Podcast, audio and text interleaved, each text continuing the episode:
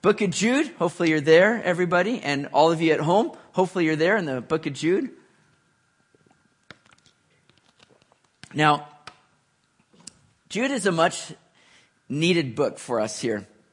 Yet it's funny because it's sandwiched between these writings of John, right? We've got the epistles of John, 1st, 2nd, 3rd John. Then we've got the, the revelation that John recorded in the book of Revelation. And then in between these books written by the apostle of love, you've got Jude, which is kind of interesting. It'd be as though, you know, it'd be like me lining up next to Sidney Crosby and then Alexander Ovechkin and being chosen to pick who's going to score the most goals. It's like I don't stand a chance in that. But you see, rather than Jude being overshadowed, this postcard sized letters like throwing down some Frank's red hot sauce on a chicken sandwich. It might be spicy, but it is oh so good, right? And that's what the book of Jude is for us here. It's necessary. It's good. Now, who, the when, the why. Jude is the writer of this book. He's the half brother Jesus. We'll talk a little bit more about him. Jude probably wrote this somewhere, um, you know, around 66 to 69 AD. Um, seems many believe as before the fall of Jerusalem in 70 AD. So that's probably a good timeline. And why did he write this? Well, Jude was living in a day like ours where toleration was preferred over truth. All right. People were doing what they desired rather than what God desired. False teachers were promoting their own message rather than the message of Jesus. So Jude's writing to say, listen, my friends, you need to contend for the faith. You need to avoid heresy and heretics, avoid false teaching and false teachers. This is why Jude is writing this. He writes to have them contend for the faith because Jude is writing to combat apostates.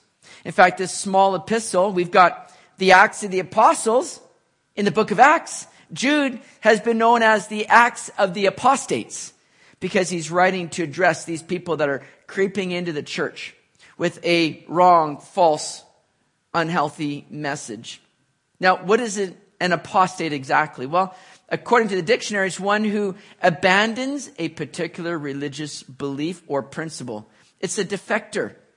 We saw John in his epistles warn the church against these kinds of people. Peter also does so in his epistle. In fact, we're going to see as we get to it soon in a couple of Sundays that in 2 Peter chapter 2, we see a lot of kind of similar things being written from Jude and 2 Peter chapter 2. A lot of things that are very much closely correlating with one another. In fact, some believe that one of these two probably borrowed much of the content from that. Perhaps Jude borrowing from Peter or Peter borrowing from Jude here and adding these things because they're both dealing with these kinds of things coming into the church to try to change the message, apostates coming in.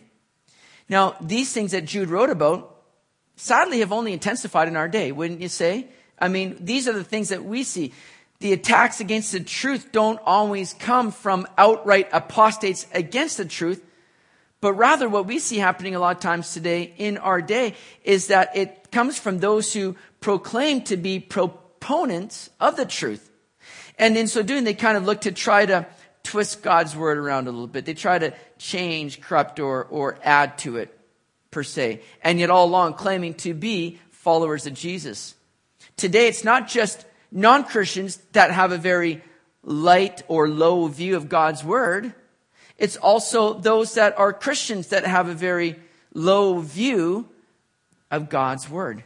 You know that we're in trouble when the most quoted Bible verse is God helps those who help themselves, which sort of burst your bubbles, not in the Bible, right? But yet many people think that. And in a Gallup poll that was conducted a few years ago, 82% of Americans believed that that was a, a Bible verse.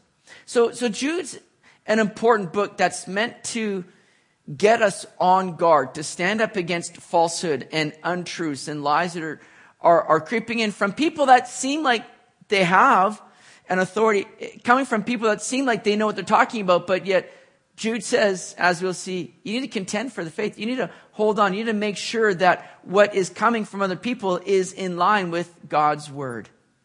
So here's the outline that we're going to look at as we go through this epistle of Jude. We're going to see, first of all, warning concerning apostates. we're going to see examples of apostates in the past, actions of apostates in the present, outcome of apostates in the future, and then victory over apostates. So that's kind of how we're going to break down this book. Let's look at this warning concerning apostates. First one says this, Jude, a bondservant of Jesus Christ and brother of James, to those who are called, sanctified by God the Father, and preserved in Jesus Christ. Mercy, peace, and love be multiplied to you. So Jude identifies himself as the writer of this letter. But again, the question is which Jude? We've kind of already identified him, but there were many Judes that were spoken of in scripture, six in all. This Jude, like I said earlier, is the half brother of Jesus. He mentions James, who is also a half brother of Jesus, the writer of the epistle of James. Jude and James were brothers, half brothers of Jesus. Now we know that during Jesus' ministry, his brothers did not believe in him, which is shocking, isn't it? John chapter 7 verse 3 to 5 gives us that context of when they were going down to the feast and his brothers are all saying, Hey, Jesus, why don't you take this time to really show yourself, proclaim yourself to be this guy you say you are. But it says there in verse 5 of John 7 that they, his brothers did not believe in him. And it's crazy to think that, isn't it? That Jesus grew up with people, living with them, and yet did not believe in him.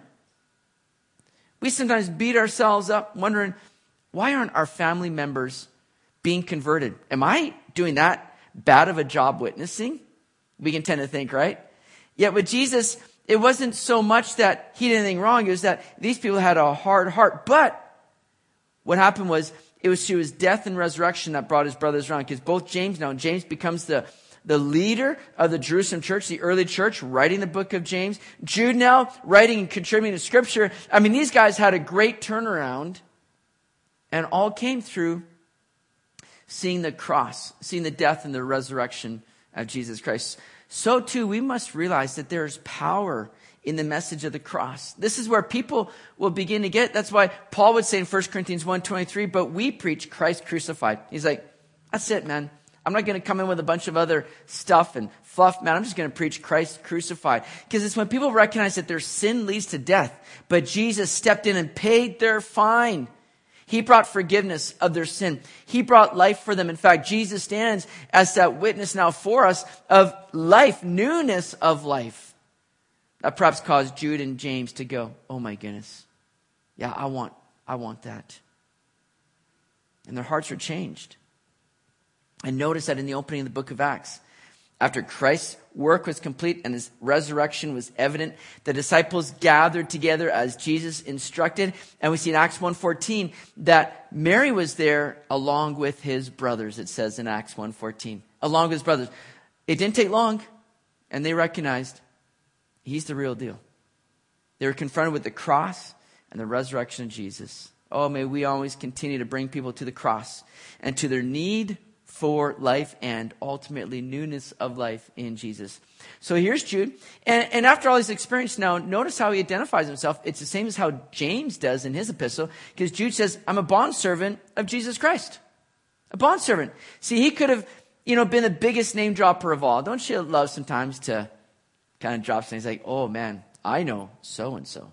Now, I, I can't do that because I don't know many, I don't know any famous people, right? I mean, so, but it's nice when you kind of meet somebody and say, I was, I met this person, right? And we left to name drop, but, and Jude could have easily done that. He could say, listen, everybody, I'm the brother of Jesus. So listen to me, right? Give me, you know, give me some importance or preeminence here. But he says, no, I'm a bondservant of Jesus. Remember what a bondservant was? A bondservant was a person that was able to be free. They've lived as a servant. They've, they've, they've done all this work for the master, but there came a point where they were allowed to be free. But the bonds, the, the servant said, you know what? I love my master. I don't want to go anywhere else. I want to stay and serve my master. He's, he's a good master. And so the master take them out, pierce his ear. It would reveal that this is a servant now by choice. He's chosen himself to stay with this master. That's what Jude recognized as himself. Now, I'm choosing to be with Jesus. And I'm just recognizing, or I'm just, I'm just confessing that I'm just simply a servant of Him, a bond servant.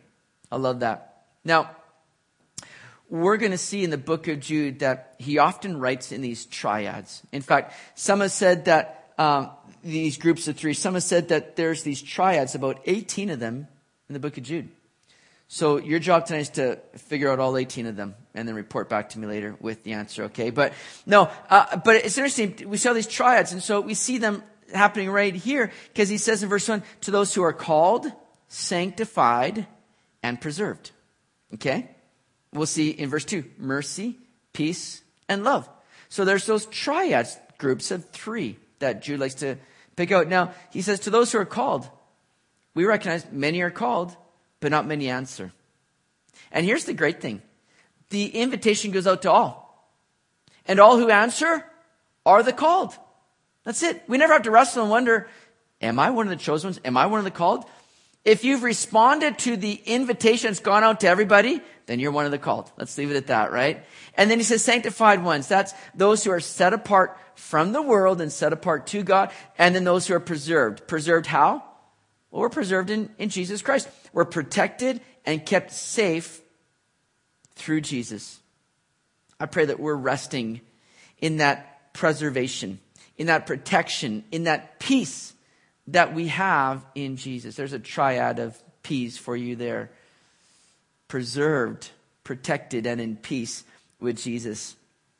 I love that idea of being preserved. It's the same word Peter used in, in 1 Peter 1, verse 3 to 4, when he said, Blessed be the God and Father of our Lord Jesus Christ, who according to his abundant mercy has begotten us again to living hope through the resurrection of Jesus Christ from the dead to an inheritance incorruptible and undefiled and that does not fade away. Here's the word, reserved in heaven for you. That's the word, preserved.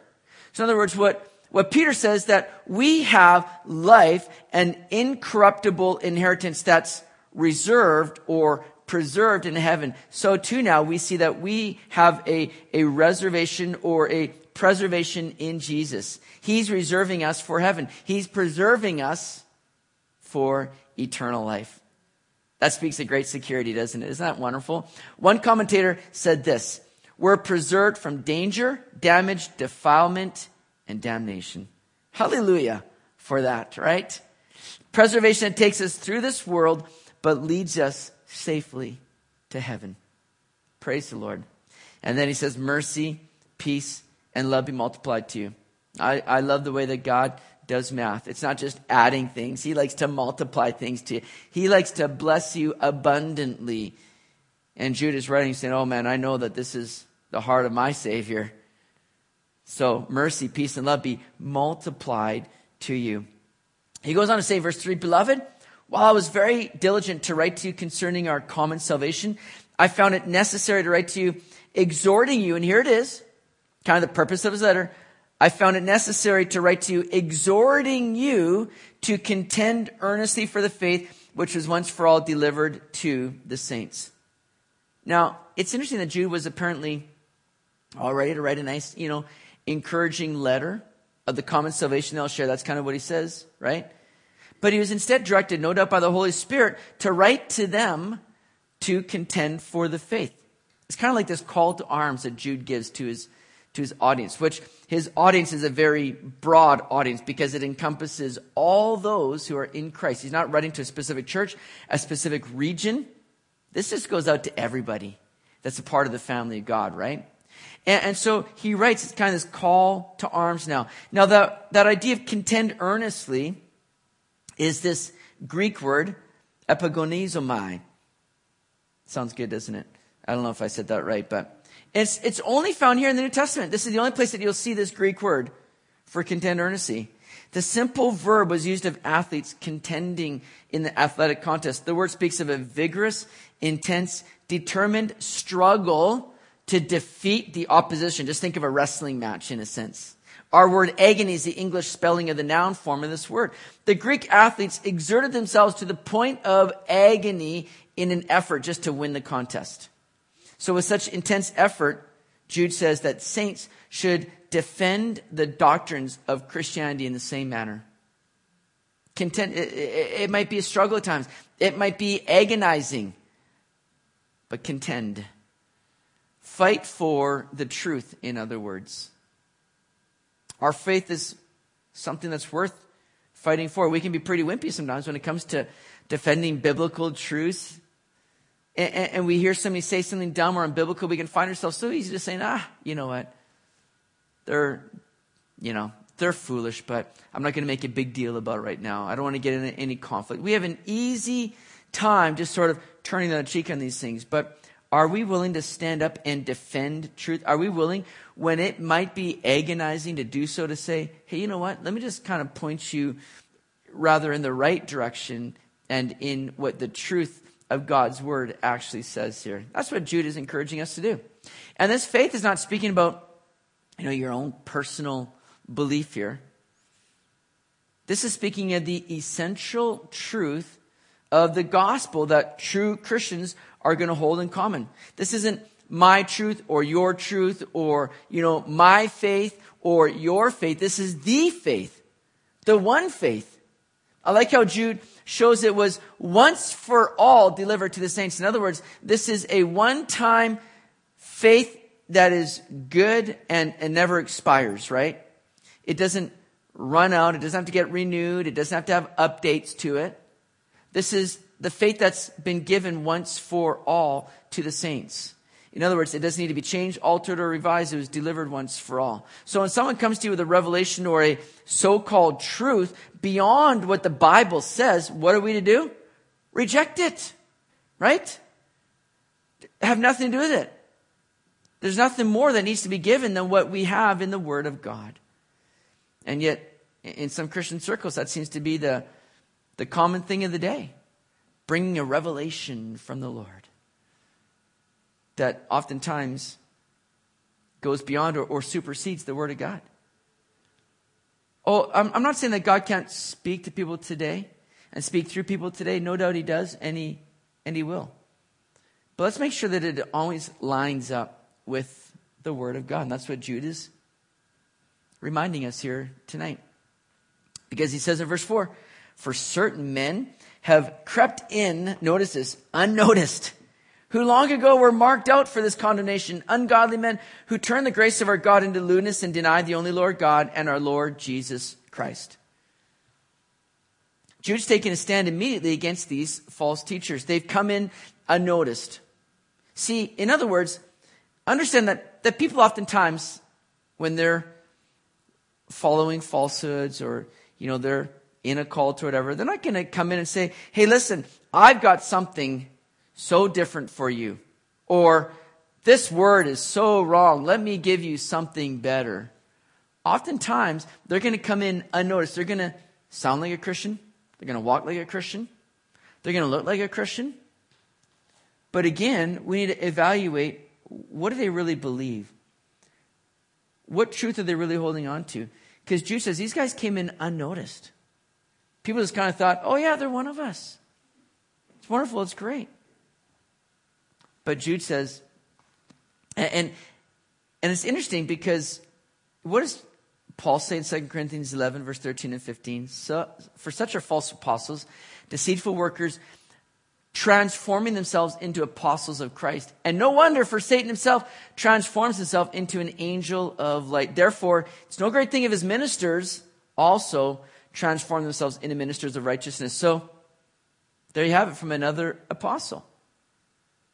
These false teachers have a way of slipping in under the radar. That's why it's important to contend for the faith, for the gospel, to be on guard because there have been those and will be those that slip in unnoticed to pervert the truth very subtly. So what were these heretics all about? Well, they were saying that, you know, since God has shown us grace, that we can just go on and, and do what we want now. We can sin, we can do whatever we want because God's grace then just begins to flow even more they would say, I can do what I want because God said we're all sinners, so if we just go on and sin, we just prove God to be right. And it just allows Him to allow His grace to continue to flow. And so they were doing things in a very lewd way. They turned the grace of our God into lewdness. So what they would say is just basically, we can just go ahead and, and please our fleshly lusts and desires. These, these apostates had no problem entertaining sin and turned it around to say, this just allows God's grace to flow all the more. It was ludicrous logic, and it led to lewdness. They also denied Jesus Christ. This perhaps was, again, that early form of Gnosticism that we've seen in the, in the epistles of John, that we've talked about in, in our study through Peter's epistles. They did not believe that he, uh, Gnostic teaching felt that Jesus didn't come in the flesh. And since all matter was evil, they felt it was all right just to pleasure the flesh since it was evil already. So Jude says they've been marked out long ago for condemnation. Now, that seems very interesting, but understand this is not saying that God has selected these people to be condemned. It's not like God says, okay, I need some people now that I'm going to mark out for condemnation. Let's say I'm going to take you, I'm going to take you, you're marked out now for condemnation. That's not the idea here, right? God has not appointed people to damnation. All right? Rather, this expression is revealing that the judgment of apostates has been predetermined. In other words, that, that God has already chosen that those who don't follow him are going to be condemned. They may have been unnoticed by men. They may have come in unnoticed, but they won't be unnoticed by God. God sees, God knows. And God's got them marked for judgment if they do not repent and turn to Him.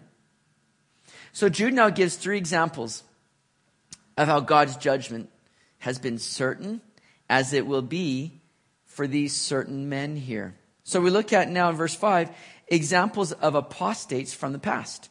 Look at verse 5. But I want to remind you though you once knew this, that the Lord, having saved the people out of the land of Egypt, afterward destroyed those who did not believe. So Jude is bringing up some examples now of ways that God has acted on those who did not continue on in the faith and in trusting God, living for God. He brings up now, you know, the Exodus basically. The Hebrew people lived in Egypt for 400 years, and God heard their cry and delivered them out miraculously at the Exodus from the heavy hand of Pharaoh. God led them to safety. He provided for them. Remember, He, he provided food for them. He was a, a pillar cloud uh, by day that led them, protected them from the sun, a pillar of fire by night that warmed them, that continued to guide them. God was so good to them. They should begin to get the idea that there was nothing too great for God to do that God was all they needed to continue to, to put their faith and trust in because God has already shown and proven himself faithful. However, when they came up to the promised land, right? They sent the 12 spies in. Joshua and Caleb came back with a good report. The rest of them said, Oh, no, no, no, no. There were giants in that land, and we seemed like grasshoppers next to them. If we go in there, we're going to die. And they spread this report among the camp, and everybody got polluted by that doubt and unbelief. So what did God do? Well, it was an easy way to get in the promised land, but because of that unbelief, he caused them to stay in the wilderness for 40 years until that generation died out. Only Joshua and Caleb from that generation were able to enter into the promised land. These two men that exemplified faith. Jude shows that just as this group of false teachers may have started off well, they too turned in their faith. They were apostate. They defected. And God is going to judge that. It's a good lesson for us as well. Because we may have been those that started out well in our Christian faith, been off to a good start, but maybe, maybe unbelief has begun to creep in. Maybe we've doubted God's power. Unbelief, you see, is going to cause us to be crippled in our spiritual walk. It's going to hold us back from the things of God when God has so much for us. Don't let unbelief creep in and derail you. Let's continue on by faith, trusting God. The very God who's big enough to save us, forgive us of our sin, and give us new life is the same God that's going to continue to help us and move us along until we receive that eternal life with Him. Keep trusting Him for everything. Don't doubt. Don't, don't have that, that lack of faith in your life. Keep allowing that faith to grow and prosper. Verse 6, another example, and he says, And the angels who did not keep their proper domain, but left their own abode, he has reserved in everlasting chains under darkness for the judgment of the great day. Now, we come upon a very controversial passage, right? Who are these angels that are now chained and being reserved for judgment? Interesting scenario here. We know that Satan led a rebellion in the heavens, puffed up with pride. He was cast out of heaven and he took a third of the angels with him. Isaiah 14 verse 12, Ezekiel 28 14 allude to that. We know that demons are active in the world today as Satan's emissaries, looking to bring temptation, lead people astray. But what about these angels now that are imprisoned, reserved in everlasting chains? Well, I think we need to go back to Genesis 6 to look at another equally controversial passage. And it's only controversial in the sense that it has brought a lot of, um, you know, debate over what is really happening here. And here's what it says there. Now it came to pass when men began to multiply on the face of the earth, and daughters were born to them, that the sons of God saw the daughters of men that they were beautiful, and they took wives for themselves of all whom they chose. And the Lord said, My spirit shall not strive with man forever, for he is indeed flesh, yet his days shall be 120 years. There were giants on the earth in those days, and also afterward, when the sons of God came into the daughters of men and they bore children to them, those were the mighty men who were of old men of renown. Then the Lord saw that the wickedness of man was great in the earth and that every intent of the thoughts of his heart was only evil continually. So when you read through Genesis, you ask, well, who are the sons of God being spoken of here? Now, it does refer to angels elsewhere in the Word of God. So this passage, many have taken it to believe that this is speaking of angels who left their place in the heavens and came down and had unnatural unions with the daughters of men. Notice that afterwards, there were giants on the earth, literally referred to as Nephilim, something different. Mighty or fallen ones is what it means. And that age at that time became so wicked, so much so that God saw the need to wipe out all of creation with a flood. He spared eight people only.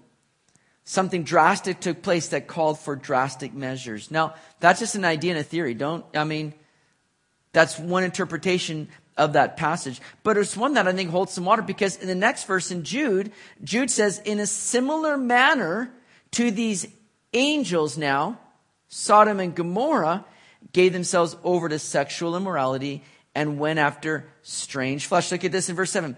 As Sodom and Gomorrah and the cities around them in a similar manner to these, having given themselves over to sexual immorality and gone after strange flesh.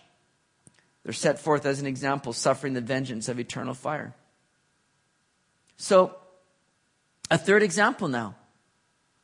We've seen the Israel people who because of unbelief are kept out and judged. We see the angels who are now judged for perhaps leaving this place of abode and, and coming in and having this unholy union with the daughters of men. And now we see Sodom and Gomorrah again as those that have given themselves over to strange flesh. So these were, were fruitful, prosperous places, Sodom and Gomorrah. But the inhabitants of them began to get comfortable in their surroundings and began to take for granted the blessings of God. They turned to a life of self gratification and lust, and God brought judgment upon them. How? Through fire from heaven. Just as God brought judgment on the angels that left their abode.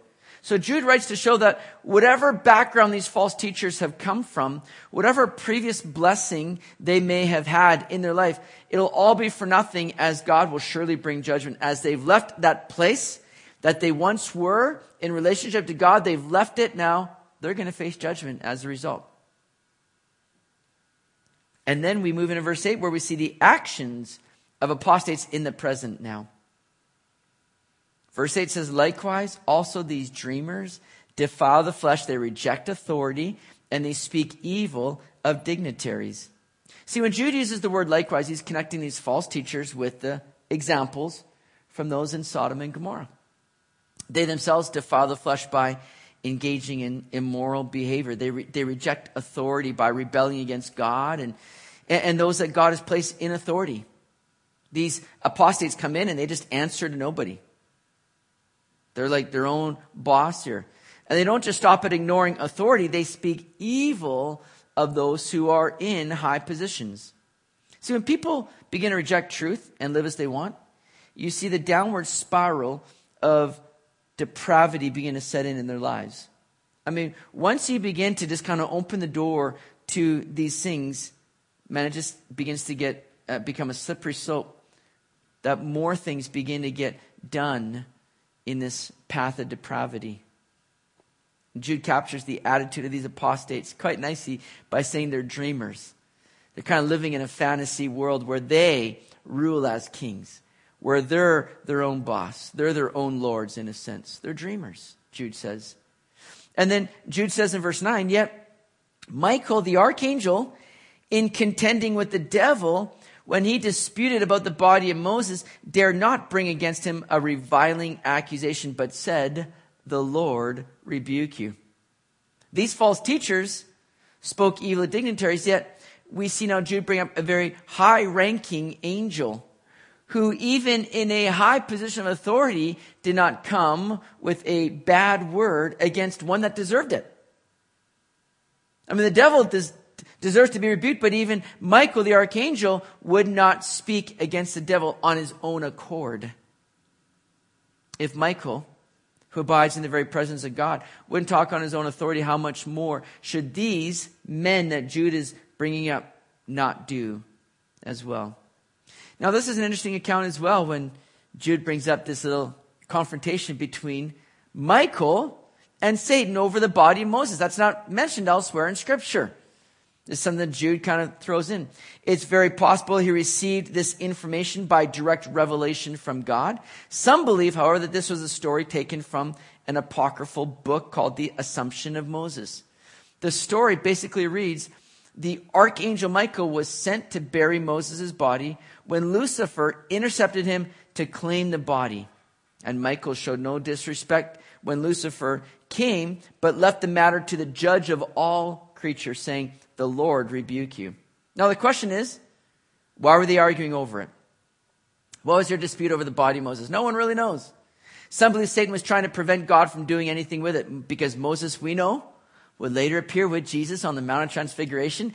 Some believe that he's going to be one of the two witnesses that are going to show up again um, in Revelation in the tribulation period. So God had future plans for Moses' body. Others wonder if Satan wanted to use it to lead Israel into idolatry by showing where this grave was of their great leader Moses that would just cause the nation of Israel to fall into idolatry, creating no doubt a shrine and a place of worship there. We don't know exactly. All right? But but Jude puts it in there and God allowed that to be put in there. It was led by the Holy Spirit. This was something that uh, was needed to be in there. So if Michael spoke to Satan on the Lord's authority and not his own, how much more do we need to be those that follow those same kinds of guidelines now? I kind of cringe when I, I hear people threatening the devil, saying, Devil, I'll rebuke you. Or, I'm going to give Satan a big old kick to the butt, you know, and they just kind of talk this way like they've got something on Satan. It's like, oh my goodness, you know what? I certainly don't have any business in my own ability. It's always through the Lord. And it's only through the Lord that, that Satan is going to be bound, kept, or, you know, driven away. It's only through the Lord and not us. And if Michael the archangel is doing that, how much more do we? So, verse 10 But these speak evil of whatever they do not know. Speaking of the apostates, and whatever they know naturally, like brute beasts in these things, they corrupt themselves. So these guys would, would they would blaspheme, they would, they would put down things they had no comprehension of, mainly the truth of the gospel, right? I mean, they're just kind of making a mockery of this, putting it down, speaking evil of it. However, the things that came naturally to them, which was like sinful activity, fleshly impulses, they were rushing into it like brute beasts. It was this that was tripping them up, corrupting them, causing them to be further led away from the Lord. So Jude says, Woe to them, for they've gone in the way of Cain, have run greedily in the air of Balaam for profit, and perished in the rebellion of Korah. There's another triad that Jude brings up here. Three more examples from Israel's history of the folly of these apostates. The way of Cain. Now we've all, we're all familiar with the story of Cain and Abel.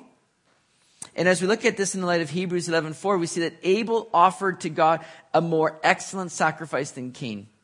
So, whether or not that was Cain coming with just sort of a wrong heart, or coming with a wrong kind of sacrifice because he's being selfish in what he's keeping for himself. We don't know exactly, but Cain came devising his own means of worship to God. And that led to a heart of hatred and anger towards his brother Abel to where Cain was driven to murder him. The first recorded murder in scripture. He went astray. Cain left that place of honoring God to do what he desired. It's an example of these apostates. And then there's the of Balaam. Jude's taking an example from Numbers 22 to, to chapter 24, where Balaam is mentioned um, and, and, spoken of, where he was hired by Balak um, to come and curse Israel. And Balaam, interestingly, is mentioned three times in the close of the Bible. In, in 2 Peter, it's the way of Balaam. In Jude 11 here, it's the error of Balaam. And in Revelation 2.14, it's the doctrine of Balaam. So he's mentioned three times at the close of scripture. We're going to get into the story of Balaam a little bit more in 2 Peter chapter 2 when we get to it. But suffice it to say, he was a man that was driven by greed rather than God. Rather than desiring to honor God. He didn't follow the Lord's direction when, and he went beyond it, even instructing King Balak how to cause Israel to sin, which would ensure their defeat. That's what Balaam did. Sadly, we see that taking place all too often in the name of Christianity today. Evangelists or, or teachers, etc., who are trying to profit from the gospel, or profit off of the gospel, twisting the truth of the gospel just so they can make a buck. They've gone in that era of Balaam. And then Jude mentions the rebellion of Korah. That's rebellion stemming from pride. Because number 16 gives us the account. Korah was a Levite, but not of the priestly family of Aaron. And he was not content with his role, so he challenged Moses. The end of it was that God opened up the earth and swallowed him and his family up. And all of his supporters are consumed with fire. Korah, motivated by pride and carrying out a lack of respect for those that were in authority, gives an accurate description of these certain men who have crept in unnoticed, seeking to promote themselves. The apostate teachers have been declared, as well as their impending judgment, what we've seen so far. But now, Jude takes some time to vividly describe these apostate teachers. Verse 12 says, These are spots in your love feasts. While they feast with you without fear, serving only themselves, they're clouds without water, carried about by the winds Late autumn trees without fruit, twice dead, pulled up by the roots. Raging waves of the sea, foaming up their own shame, wandering stars for whom is reserved the blackness of darkness forever. So, a lot of very vivid descriptions describing what these apostates are like. Spots in your love feast could literally mean they're like hidden rocks. Not only did they come and put a stain on what this love feast was to be all about, but they were like these hidden rocks because in that days, you would go out, you know, in a boat sailing, whatever it was. When you cruise around, you have to be very aware of coming upon, you know, shallow waters where you might run yourself upon a rock and perhaps put a hole in your boat, right? These guys are like those hidden rocks that caused people to get shipwrecked. People's lives were appended as they, as they came in contact with these apostates. They never showed a shepherd's heart. They never showed care. They weren't willing to walk in, in sacrifice for the betterment of others. They only cared about themselves, which went against everything that this love feast particularly was all about, because that love feast was all about sharing, giving, helping your fellow brother or sister. Jude says they were like clouds without water. Now, we're not very familiar with that here in the Northwest. Clouds without water. Typically, when we see clouds, it's accompanied with water, right? But in many parts of the world, they depend upon the rain for nourishment and to grow crops, etc. Right? Various regions go through extreme droughts. And it's a welcome sight when you see a cloud coming. They're looking at that going, oh, finally we're going to get some water. We're going to be able to grow our crops. But Jude says these apostates are like the clouds that show up and everybody's thinking, oh, wonderful. And all of a sudden you realize, oh, they're, they're void of the things that we need. They're empty. There's nothing to them. They're not providing anything good. They're a big disappointment. They're late autumn trees without fruit. As trees should be fruitful, by late autumn, these apostates were fruitless. And Jude says they're twice dead. Not only did they not bear fruit, but they were incapable of it. They were dead to the very core, and they needed to be uprooted. These false teachers never showed any sign of being regenerated, of having the ability to give life. They're raging waves of the sea. They're wandering stars. You, you get the idea here. Raging waves of the sea just kind of pour in, right? And they bring with it a lot of, you know, sea foam or, or junk. And, and, and Jude says here that they are like that. Um, they're like the waves of the sea foaming up their own shame. Those waves come in from the ocean, and a lot of times you just see a lot of sea scum and foam on the beach. That's kind of like what these apostates were like. Wandering stars. They're like shooting stars that show a lot of flash and dazzle, yet quickly fade out. The apostates came on the scene. People thought, oh man, look at what they've got for us. But quickly they began to lose that glimmer and shine as people began to realize they're just like a shooting star that is fizzled out altogether. And for them is reserved the blackness of darkness forever, which is speaking of hell ultimately. So then we see now the outcome of apostates in the future.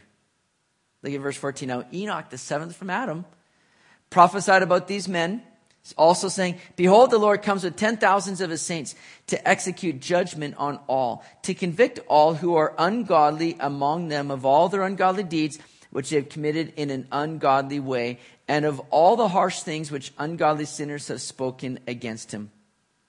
So Jude brings up Enoch, a man that walked with God and was not, according to Genesis chapter 5, verse 24, because God took him. We don't know much about Enoch from the word other than that. But Jude shed some insight into the word that Enoch preached.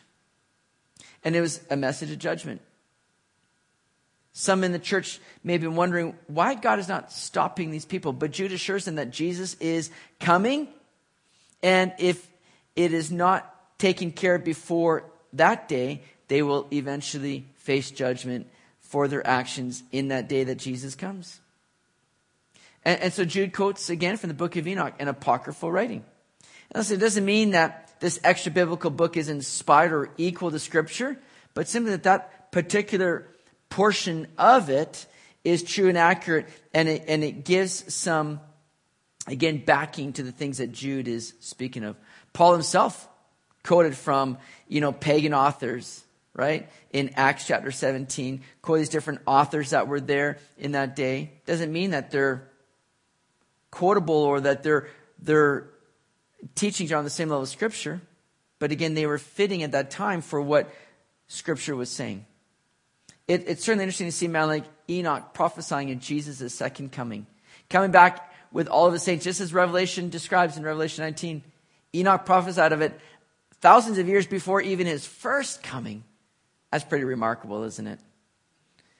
So, Jude says in verse 16, these are grumblers, complainers, walking according to their own lust, and they mouth great swelling words, flattering people to gain advantage. These apostates are eventually going to show their fruit, or I should say their lack of fruit. They speak that which people want to hear so as to win their support. But you, Jude says in verse 17, but you, beloved, remember the words which are spoken before by the apostles of our Lord Jesus Christ how they told you that there would be mockers in the last time who would walk according to their own ungodly lusts. See, all through Scripture, we've seen authors saying, listen, be aware. These things are going to happen. As the days grow on, you're going to see more and more people growing cold and moving away from the faith. In fact, Paul would say, 1 Timothy chapter 4 verse 1, now the Spirit expressly says that in latter times some will depart from the faith giving heed to deceiving spirits and doctrines of demons.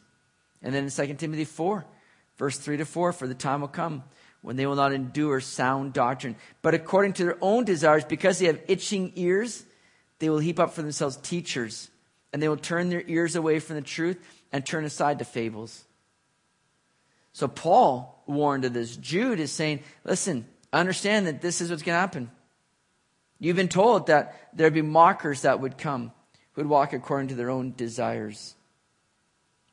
So we shouldn't be surprised by these things. We shouldn't be surprised by the way that the, the Bible is being undermined in a sense. People questioning the literalness, the legitimacy, the authority of God's word. And that's coming from people within the church. Sadly, we shouldn't be surprised. It's, it's unfortunate. But again, it's why we need to contend for the faith. We need to fight for what is true and right. Jude says in verse 19, these are sensual persons who cause divisions, not having the Spirit. Listen, you're either going to be led along by your own fleshy appetites, or you're going to have the Holy Spirit filling you, leading you, and causing your life to be more Christ like in how you live. If we see our life causing more harm than good, more pain than blessing, more sorrow than joy in others, we're going to ask ourselves, Am I really filled with the Spirit? Am I a person that has the Spirit, or more so, the Spirit has me? Because if I'm walking in a way that's causing these things, then I need to question Am I really being governed and led by the Spirit? These people showed no sign of the Spirit in them because they were sensual, going after their own desires, and they caused divisions. Well, Jude's been painting a picture for us here of these false teachers, these apostates that have gone and twisted the truth now.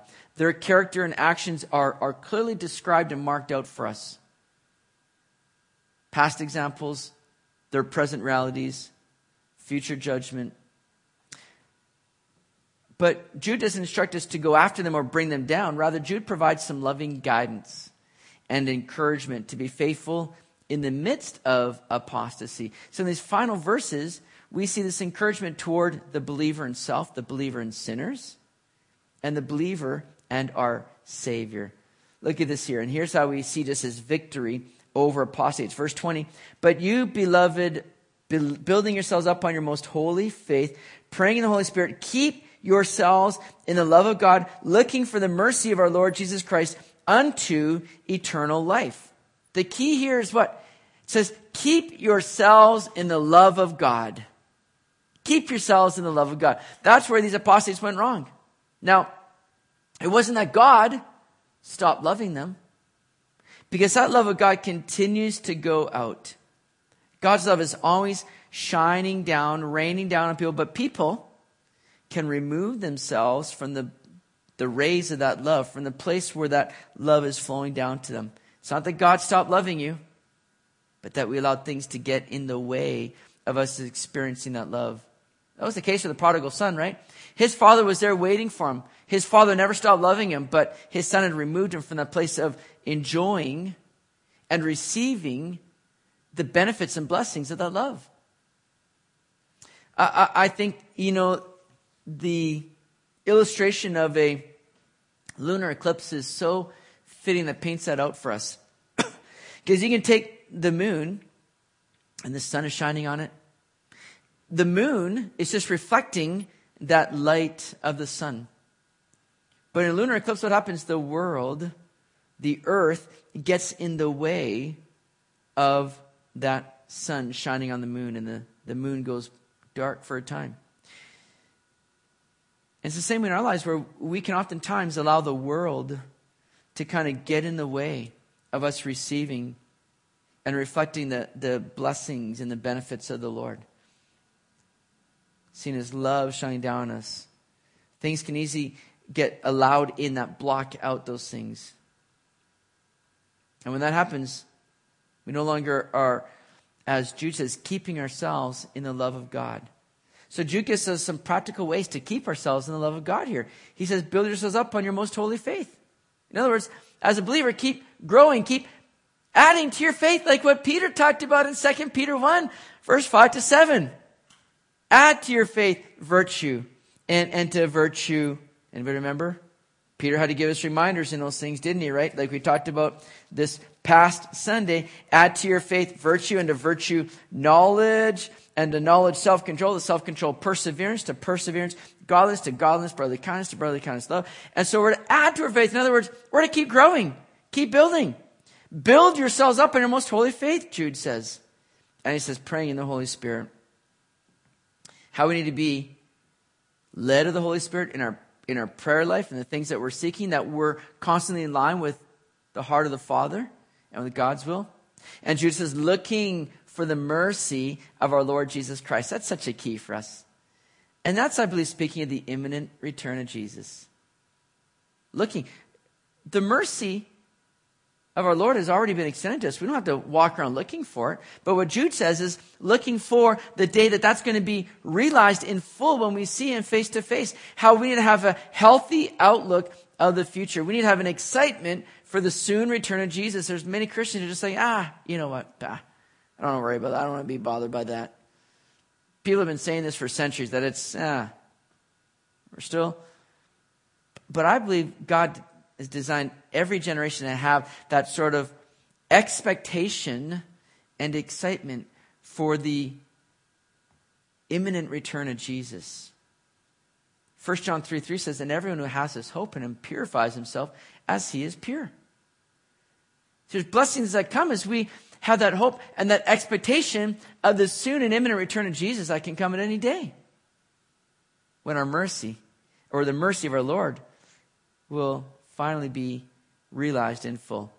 Verse 22, and on some have compassion, making a distinction, but others save with fear, pulling them out of the fire, hating even the garment defiled by the flesh. With some people that are led down the sort of deception, we need to have compassion on them. We don't just say, oh, that's too bad. Man, they made a wrong call there. We need to have wisdom and speak truth in their lives. We need to make a distinction of how we minister to them. But with others, we need to be a little bit more firm with them, right? and lay out the reality to them. Jonathan Edwards, in his sermon, Sinners in the Hands of an Angry God, did pretty much that. Some people, you just need to take firmness in and tell them they are going to perish apart from Christ. But you need to exercise wisdom and discernment. Some people are in that place because they've been fed alive themselves. We have discernment in how we minister to them, having compassion. But others, we lay out the, the cold, hard truth and at times contend, struggle with them for the truth. And then we see in verse 24 and 25, I love this ending of Jude. Now to him who is able to keep you from stumbling and to present you faultless before the presence of his glory with exceeding joy, to God our Savior who alone is wise, be glory and majesty, dominion and power, both now and forever. Amen. Amen. What a great doxology. What a great way to end here. Those that say life is hard, that keeping yourselves in the love of God is too difficult, forget the one who is able. Who's helping you? It's Jesus. See, when we put our trust in ourselves or others to keep us from stumbling, we're going to fall. We're going to fail. We need to realize Jesus is, as Jude mentioned earlier, protecting and preserving us. He's keeping us for heaven. He's hold, holding us up. He's keeping you from stumbling. And He's going to present you one day as faultless before the Father. How so? You might ask. How can that be? Well, that word faultless does not mean without sin. It means having no justifiable ground of accusation. It means that when he's presenting you faultless, it's that there's nothing that you can accuse him of because why? We're in Christ. And we're now clothed in his righteousness. Jesus, you see, has wiped our record of guilt clean. When you usually present something to someone, you do so in a very proud way. And Jesus is going to present us before our Heavenly Father as faultless. He's not going to be ashamed or doing so half heartedly. Well, Lord, here they are. I mean, they, they did the best they could. I mean, can we have a little bit more grace? So no, he's going to present us as a father. They're mine. I've paid the price for them to be here and to be wrapped in my righteousness and not of their own. And it says, He's going to present us before God with exceeding joy. We're His bride. We're the ones that He died for that he's constantly interceding for, Hebrews tells us. He's preserving us, he's going to bring us to heaven with him. Jude writes with such confidence here. And he gives all praise and glory to God, to the one who's able to keep us from stumbling and present us before our Heavenly Father with exceeding joy. Oh, what a day that's going to be. Listen, my friends, keep yourselves in the love of God. Keep yourselves in that place where you are, are growing in your faith, continuing to rely upon all that Jesus has done for you. Don't stray from that. There's nothing else out there apart from what we have in Jesus. And one day we're going to see the reality of it all when he presents us as faultless in his righteousness. Praise the Lord for that. Let's pray. Lord, we come before you here tonight and we understand and know that we, in and of ourselves, we stumble and we fall, we mess up, we fail. But as Jude concludes his letter, he reminds us that we're looking to the one who's able to keep us from stumbling and will one day present us faultless before our Heavenly Father. What an incredible reality that is. And Lord, as Jude has written to us here tonight to contend for the faith, I pray that we'll be those that live in your truth, that abide in your truth, that know your truth.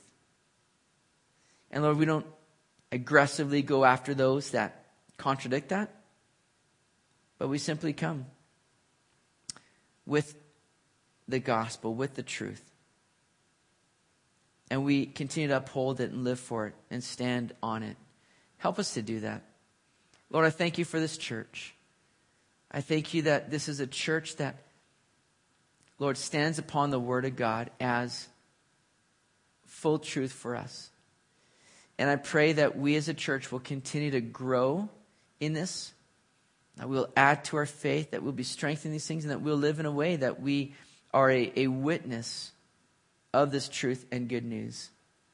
Lord, I'm so looking forward to seeing this place be filled and people coming in. And I pray that you will add to this church, Lord, those that are seeking truth right now, that are dissatisfied with the things of the world. Continue to stir people's hearts and lead them to you, Jesus. And may we be that instrument that will help point people to you, Jesus, here as your church. So, Lord, we ask that you just continue to do a, a great work here and, and in our own lives personally. So we ask these things now in your awesome and precious name, Jesus. Amen.